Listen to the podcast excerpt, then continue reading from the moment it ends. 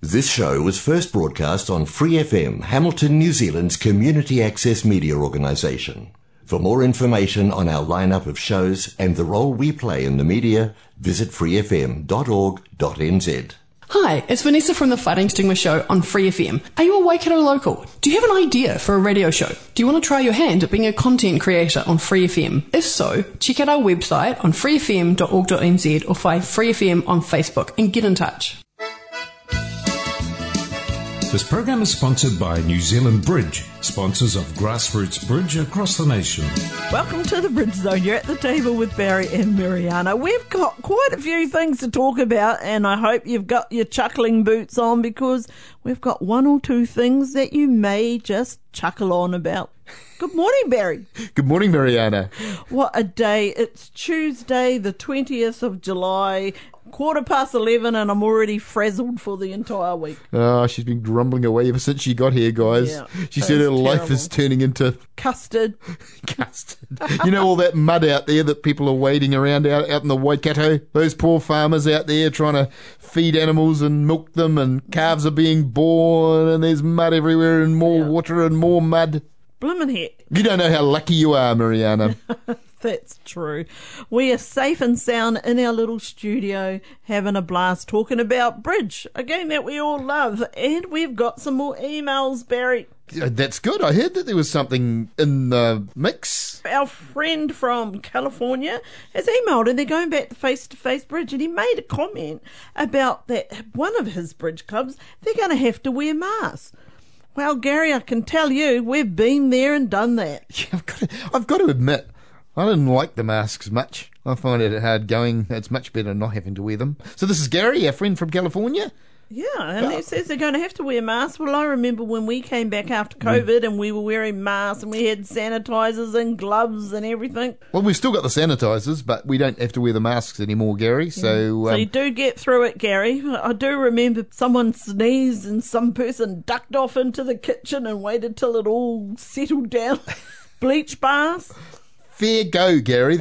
Apparently, they went home and had a bleach bath. I don't even know what that is, but I don't want to know either. It sounds horrible. If that's how uncomfortable to you, this COVID vibe, then you do what you have to do. I don't think I'll ever have to do that, Mary. It's pleasing to hear that all the players have had vaccine because some of our players still haven't had their turn. Have you had yours? I'm no, I the- haven't. I'm, I'm in too. the last group. I'm too young. Oh God, here we go. well, I must get mine next year then. Yeah, I don't know. They got enough vaccine to. I think I'm due in the middle of August or something. Oh, yeah, I'm not too sure whether I believe the rumours going around. The government's saying they've got plenty to go around, and everyone's saying that there's not enough and they've already run out. Who knows? I don't care. But when they give me my letter, I'll be fronting up. Didn't they get 150,000 doses last week or something, or was it more? I don't know. Mm-hmm. Was it more than that? I don't know. So I think there might be some out there. Well, my parents are 79 and they've had both of their vaccines and their flu jabs before that. And I do know that my bridge partner, she has had both of hers as well. And Barbie lives here in Hamilton. Oh, there you go. Hmm, some Hamilton people that haven't had it. But anyway, that's us. Now you need to tell us the title and the author of that book because we've had a request from Martin. So this was the defence book. Yes. So we got an email from Martin who's asking, and he said he would like the to know the title of the book. Well, it was Kantar for the Defence, Volume One. No, it wasn't. It was volume two. Oh, what year was it published?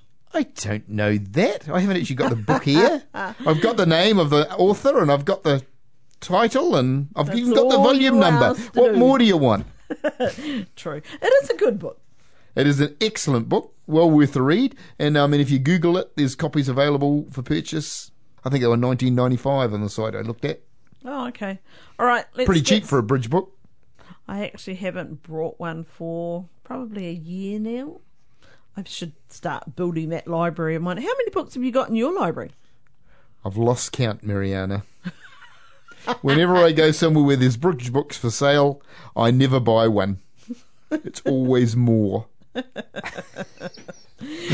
The only thing you like to count is how many high card points you've got. I think Jenny goes a bit crazy with all these bridge books. Are you going to read that one again? She says. Oh yeah. So we've got lots of them. We've got a house full of bridge books, and there's a few in the garages, a few boxes in the garage as well, Mariana. Wow, you should bring one of those old boxes into the Bridge Zone prize draw cover. If you're not going to read them, maybe Oh, I'm should. going to read them again. Some of them, I might be 100 by the time we get back to the last one. Coke bottles for glasses. Hey Barry, and just a quick catch up on our three little aces. What's the go? Same old, same old. Jack James is still in front. Jeremy Fraser Hoskin is second, and Blair Fisher's still lying third. Oh, maybe it might change this weekend. It actually got very close after Saturday, but then it all changed again on Sunday. So it's still the same situation. All right, so we'll catch up again next week about the three little aces. Anyway, what do you think about the secret fantasy world of Michael Weir? The plane, the plane. Welcome to Michael Ware's Fantasy Island. Apparently, this is what he's been dreaming about, Mariana. Oh my god, do I? No, I don't really want mental images. look, look but- it's, it's bridge related. oh, It's, where's the fun in that, eh? it's bridge, folks? and it's not what you'd think. oh, okay, better up then. So apparently, uh, people know about the master point scheme: A points, B points, C points, how they work. Do you think they all know? So every you know every club session you play, if you Yeah. win, you get forty C points, and Yeah. and if you get up to hundred C points, that becomes a B point. Mm-hmm. A points are different; you can only win those at tournaments, really. So Right. they're different, but um, you can still win C points and B points at tournaments as well, Mm-hmm. as well as at the club.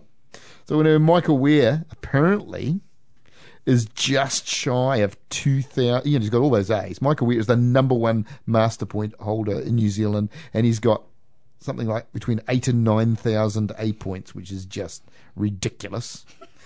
I mean, how could that happen? And and what's more, he's trying to win ten dollars for Blair or five dollars for Blair. My, my bet that he can't get five hundred A points in a year. But anyway, enough about that.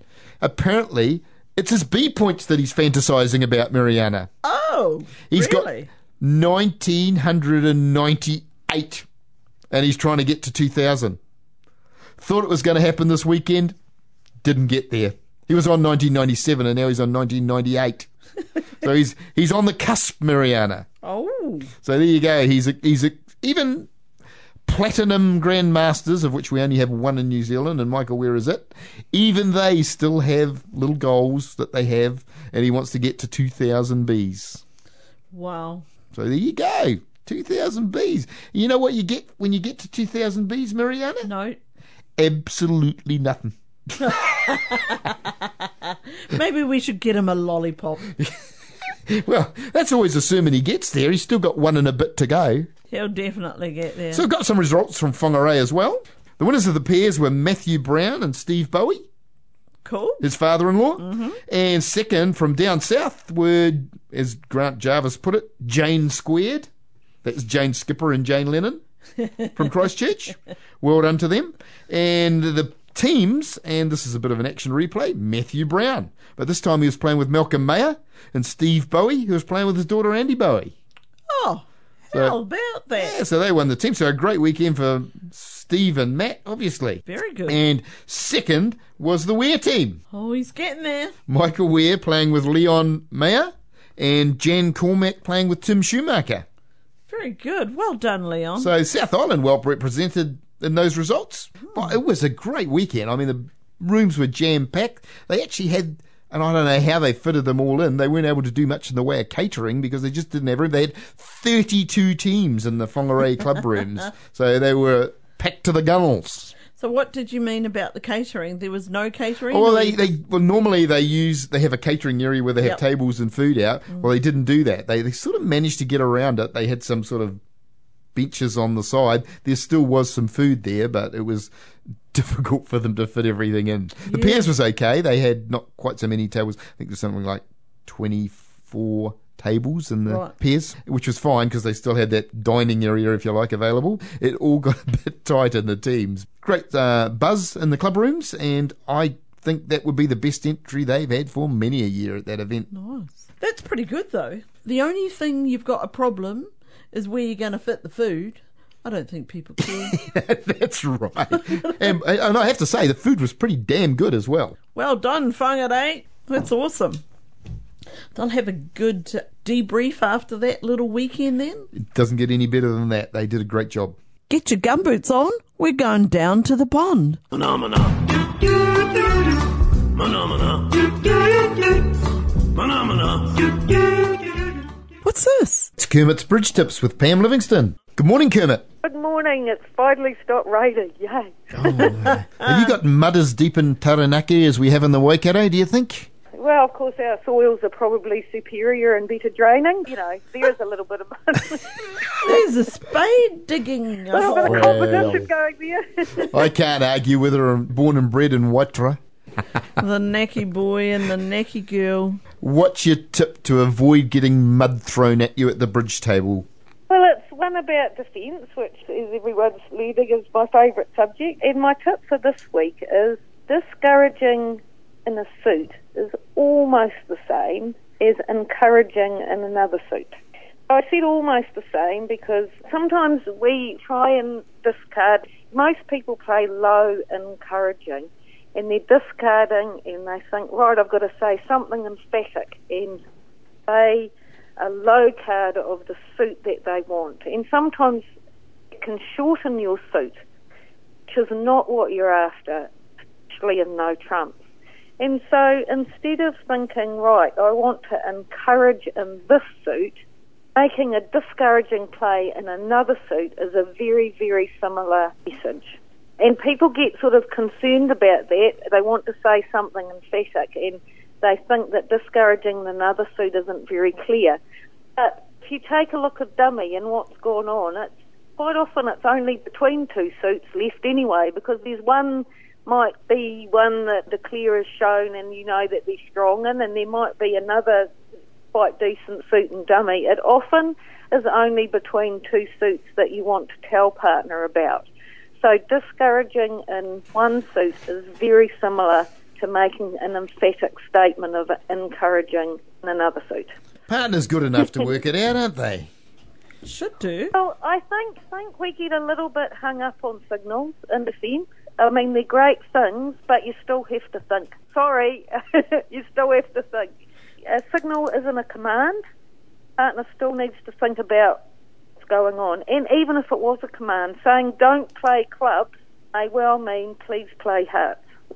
Yeah, well, sometimes there's also the added problem is you may not have a card that is bad High attitude cards, high enough. enough or low, and you think, mm, if I play that, is partner going to work out that I want that encourage, I want that suit led or not led? So that gives you a bit of a problem too, doesn't it? Yes, I would just say signals are great, but they don't absolve you from thinking about stuff. Maybe that should have been the tip.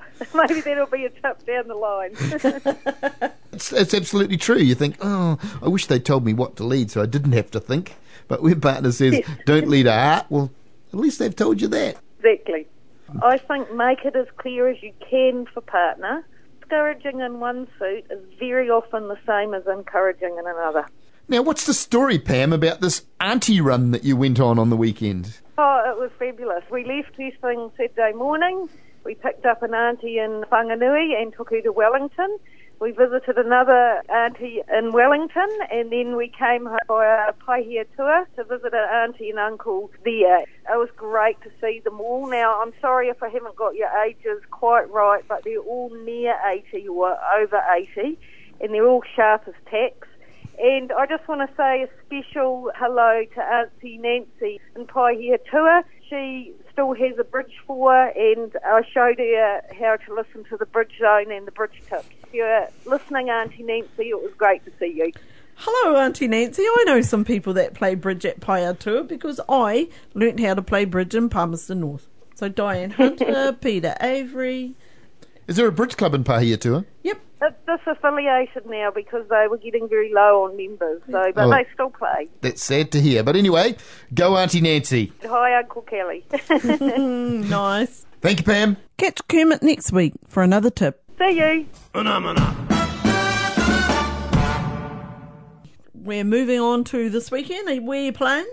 I'm playing the same place as you are, Mariana. Uh, we're going travelling off to Matamata Open. Talking about good food, the Matamata Bridge Club is absolutely renowned for their food. It's they're not duck good. shooting season, but duck shooting season is usually a bit of duck. But who knows what they'll have? I think Judith Howard provided some fish, didn't she, for the Yeah, well, last she goes one? out fishing and then she takes it down to the local chippy, gets them to batter them and bring them in, and she drops off fresh. Everybody loves it, but not this Māori. This Māori doesn't eat seafood. Oh, surely you'd eat a bit of snapper though, wouldn't No, you? nothing. Anyway, look, who knows what surprises the Matamata Bridge Club have got in store for us this year? Yeah. I'm going to have a check while we're talking on the show to see what their entries look like. They only had 13 tables when I was looking, so I hope they've got a few more. I'm sure it's not too late to get your name in, and they can fit at least another half a dozen tables in there. All right. Hey, I've got a question. And my question is you know, we've sometimes the pool of directors at a club seems to not increase at a rate that most people would like. And the, and I don't mean to be mean, but the age of directors isn't getting any younger. How can we help that? And the other thing that I want to know about is why do we have problems getting people interested in scoring as a scorer? Why is that an issue, Barry? So let's deal with directors. I think the problem that we have, it's Bridges just too good a game. That's what I think. And most people want to play it and Yep. not direct it. So that is a bit of a problem, certainly mm-hmm. for tournament directors. The good players, they want to play in tournaments. People that like bridge, they want to play. They don't want to direct. And, you know, I mean, I have done a bit of directing, but I just don't want to be directing. I'd rather play. Yeah. And Actually, so I, I don't. Swap. So I, what we need to do is we have to make people not enjoy bridge so much and say, "I'll be a director." I guess it's a it's a good thing about our game that it's so good that mm. people don't want to be directing. Mm. But of course, a lot of clubs on club nights have playing directors. Yes. But even that is a bit of a pain in the neck when you're trying to play and then, you know, in the middle of some complicated contract and trying to figure out how you're going to make it. And the next minute, director, please. And you're, oh, I've got to get up and go over to that table. And then I've got to come back and then I've got to pick up my hand and get back into the bridge mode. And I get another car. Director, please. And I'm over there. You know, oh, it's just I a know, nightmare. yeah. So I, I really sympathise for those people that play and direct. And um, good on you, all those people out there all around the country that do it. But it must be very annoying. Yep. And not just for them, but for their partners too. Oh yeah, yeah, that's right. Their partners must be going crazy. I'd be getting a bit toe tappy, but like I said, that's why I changed. So I swapped from having a look at being a director, which I did start down in Palmerston North, and I was dead keen, and then I decided actually, I actually do want to play, so I swapped over to lessons. So I Oh, went okay. to the NZ Bridge Teachers Seminar down in Wellington and went to that, and now I'm doing lessons. So I sort of feel their pain. But the other thing is about the age of our directors. Now, I'm only talking about Hamilton, is that our more Careful. older, Be careful. more older bridge players that have been directing for a long time do a lot of directing at the club. And I was just thinking, is it because they're used to the routine of this is what I do on whenever they do it? Because it's probably been the same people for the last few years. Would that be right? Um, I don't think we've had too many changes. Yeah. So it's either that they love it, it's routine, or is it lucrative? Does it line their pockets? Does it buy their smoko?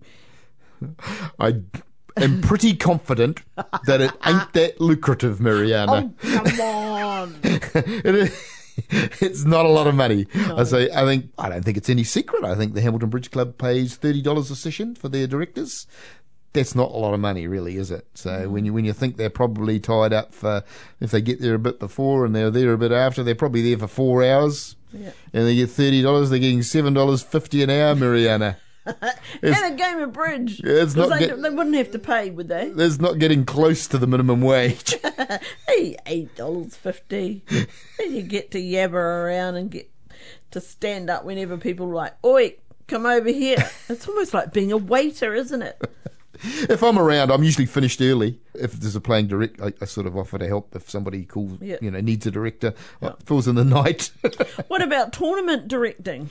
Can make a bit of dosh going Well, around yeah, and doing all that. There's a bit more money in tournament directing, but then that means you can't play in the tournament, doesn't it? I mean, you can't be a playing director in a tournament. Not so great, but yeah, there's a bit more money involved. And there, of course, are people, certainly in Australia, that's their living. They get paid to direct. Well, Judge Julie and Patrick are sort of down that line, aren't they?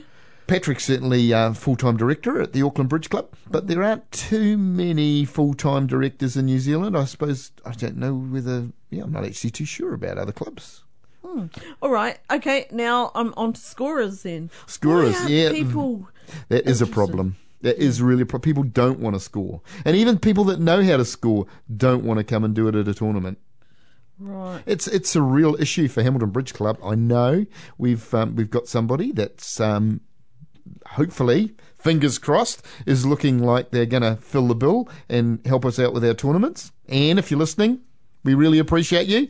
Been a real struggle um, to have somebody Is it that system based? You know, it's like, oh, you use that system. I don't like that system. Why don't you do? Because it, some systems are, are weird and they always muck up. And I hate things that get that I can't control that don't do what I want them to do. And I have been to a couple of tournaments in the smaller clubs where the movement is fine for the number of tables, but the system won't actually take the movement. And I was like, what a pain in the neck is that?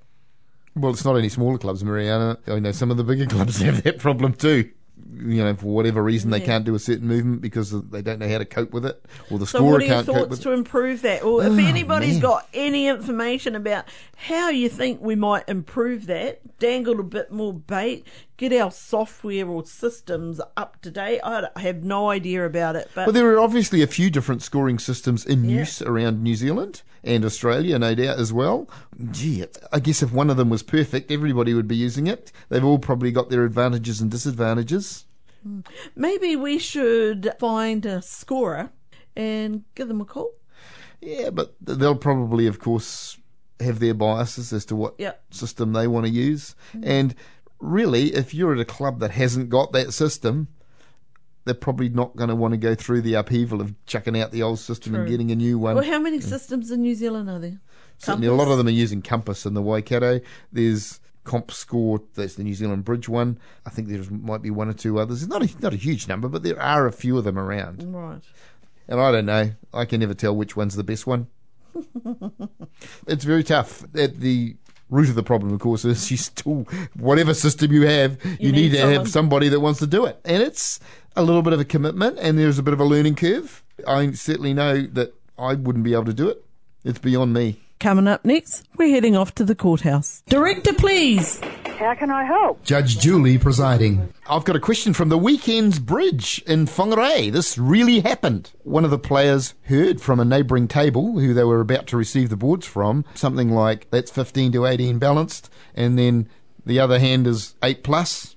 And they sort of didn't think any more about it until the board came to them next, and South opened a no trump, and North announced, of course, that it was 15 to 17 balanced. And then, of course, North proceeded to show 8 plus by either bidding game or inviting game, and they're thinking to themselves, oh, this is what happened at the last table. We should have done something about that. Should they have, Julie? I'm not too certain that they've got any problem here because they don't have any information about the hand that they haven't just learnt about from the auction. When we overhear things at the club, and actually incredibly often when we get called as a director about it, people actually haven't heard what they think they've heard, or they haven't heard us about the board that they think they've heard us about. There is quite a lot of chat that goes around, some of which will actually influence you. You will have information you shouldn't have, and other bits of information that are either completely irrelevant about last week's hand on a Thursday afternoon, and you weren't even there for that when we overhear something that causes us a problem, that we know too much about somebody's hand, we have a decision to make and we've heard something that is going to affect that decision, we should always call the director.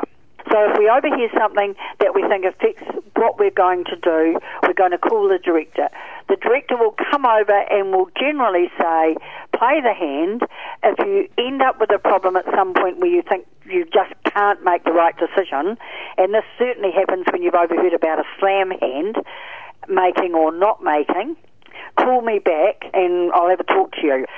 Some of the time, the information that's been overheard, if it's particularly relevant, we can swap where they sit. If I've overheard that my partner has X, Y, Z in their hand, before I look at the hands at the table, the director can make me sit where my partner is. Oh, okay, that's And- interesting. Now I'm just bidding the hand I've already heard about. So there are things we can do. If you overhear something that is substantial, then you can call the director and say, I've overheard something that I think might cause me a problem, and the director will normally tell you to just keep playing unless it's a situation like I just said. Then when you have a problem about making a decision, do I bid game? Do I bid slam? What do I do? And the information you have heard impacts on this really badly. You call the director back and say, look, I mean, what am I meant to do here? Okay. Because you're in an impossible situation.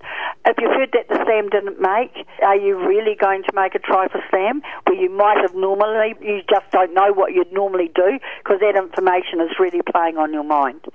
So you call the director and the director should be able to sort everything out for you. Unfortunately, like in the weekend. We had very full rooms, which was fantastic. Whangarei put on a great event, but there's a lot of noise. And you can't avoid some of the time hearing things. Most of the time, it is completely irrelevant. You don't hear what is being said about the result, about the decisions, even about necessarily what people have occasionally it becomes really important. This person sounds like they had no problem. All they heard was that one had 15 to 18 and the other one had 8 plus, and they actually almost forgot about it until they started bidding the hand immediately after. Mm. And so all the information that they heard at the table Yep. has come to light in the bidding. There Yes. is nothing there that is causing them a problem. absolutely. Might be a problem if they overheard, gee, I wish I'd let a diamond because it takes the contract, right? that's right. Now you have a problem, don't you? Yeah, that's right. Now Probably, you're probably, calling the director because this is really difficult. Oh, I might have led a diamond anyway. But now that I know a diamond lead is the right lead, how am I meant to decide whether I would have or I wouldn't have? So it gets very difficult sometimes. Interesting stuff. Thank you, Julie. Okay, well, you all have a good day. Okay, Thank you. bye See for you now. later. All right, now I've got a question for you. Well, I'd like to know if anyone's out there and partner leads a singleton and you didn't work it out or you didn't have an ace, how many times that might actually happen? Because I can recall a couple of times when it's like, oh, I wanted it back. That was a singleton. And I was like, if else I meant to know that. I wonder how many times it actually happens. That's right. There's a hand that Richard Solomon wrote up in NZ Bridge this week where they had the Singleton Two of Hearts. Right. The suggestion was that they might lead that Two of Hearts looking for a ruff. The opponents were in clubs, so they led the Two of Hearts. Declarer played from dummy, and their partner ruffed it. they led a two of Singleton, and their partner never had any. the part it's, it's pretty rare for the opponents to have twelve cards Yeah. in an outside suit and be playing somewhere else. That is. So there you go. Not very often you lead a singleton looking for a ruff and you get it one round earlier than you thought. That's about us for this week. If you've got any news, views, or anything at all, send us an email, bridgezoneshuffle at gmail.com. And next week we'll be back with all the news from the Matamata Open on Saturday. Okay, so we'll catch you later. Bye for now. This program is sponsored by New Zealand Bridge, sponsors of grassroots bridge across the nation.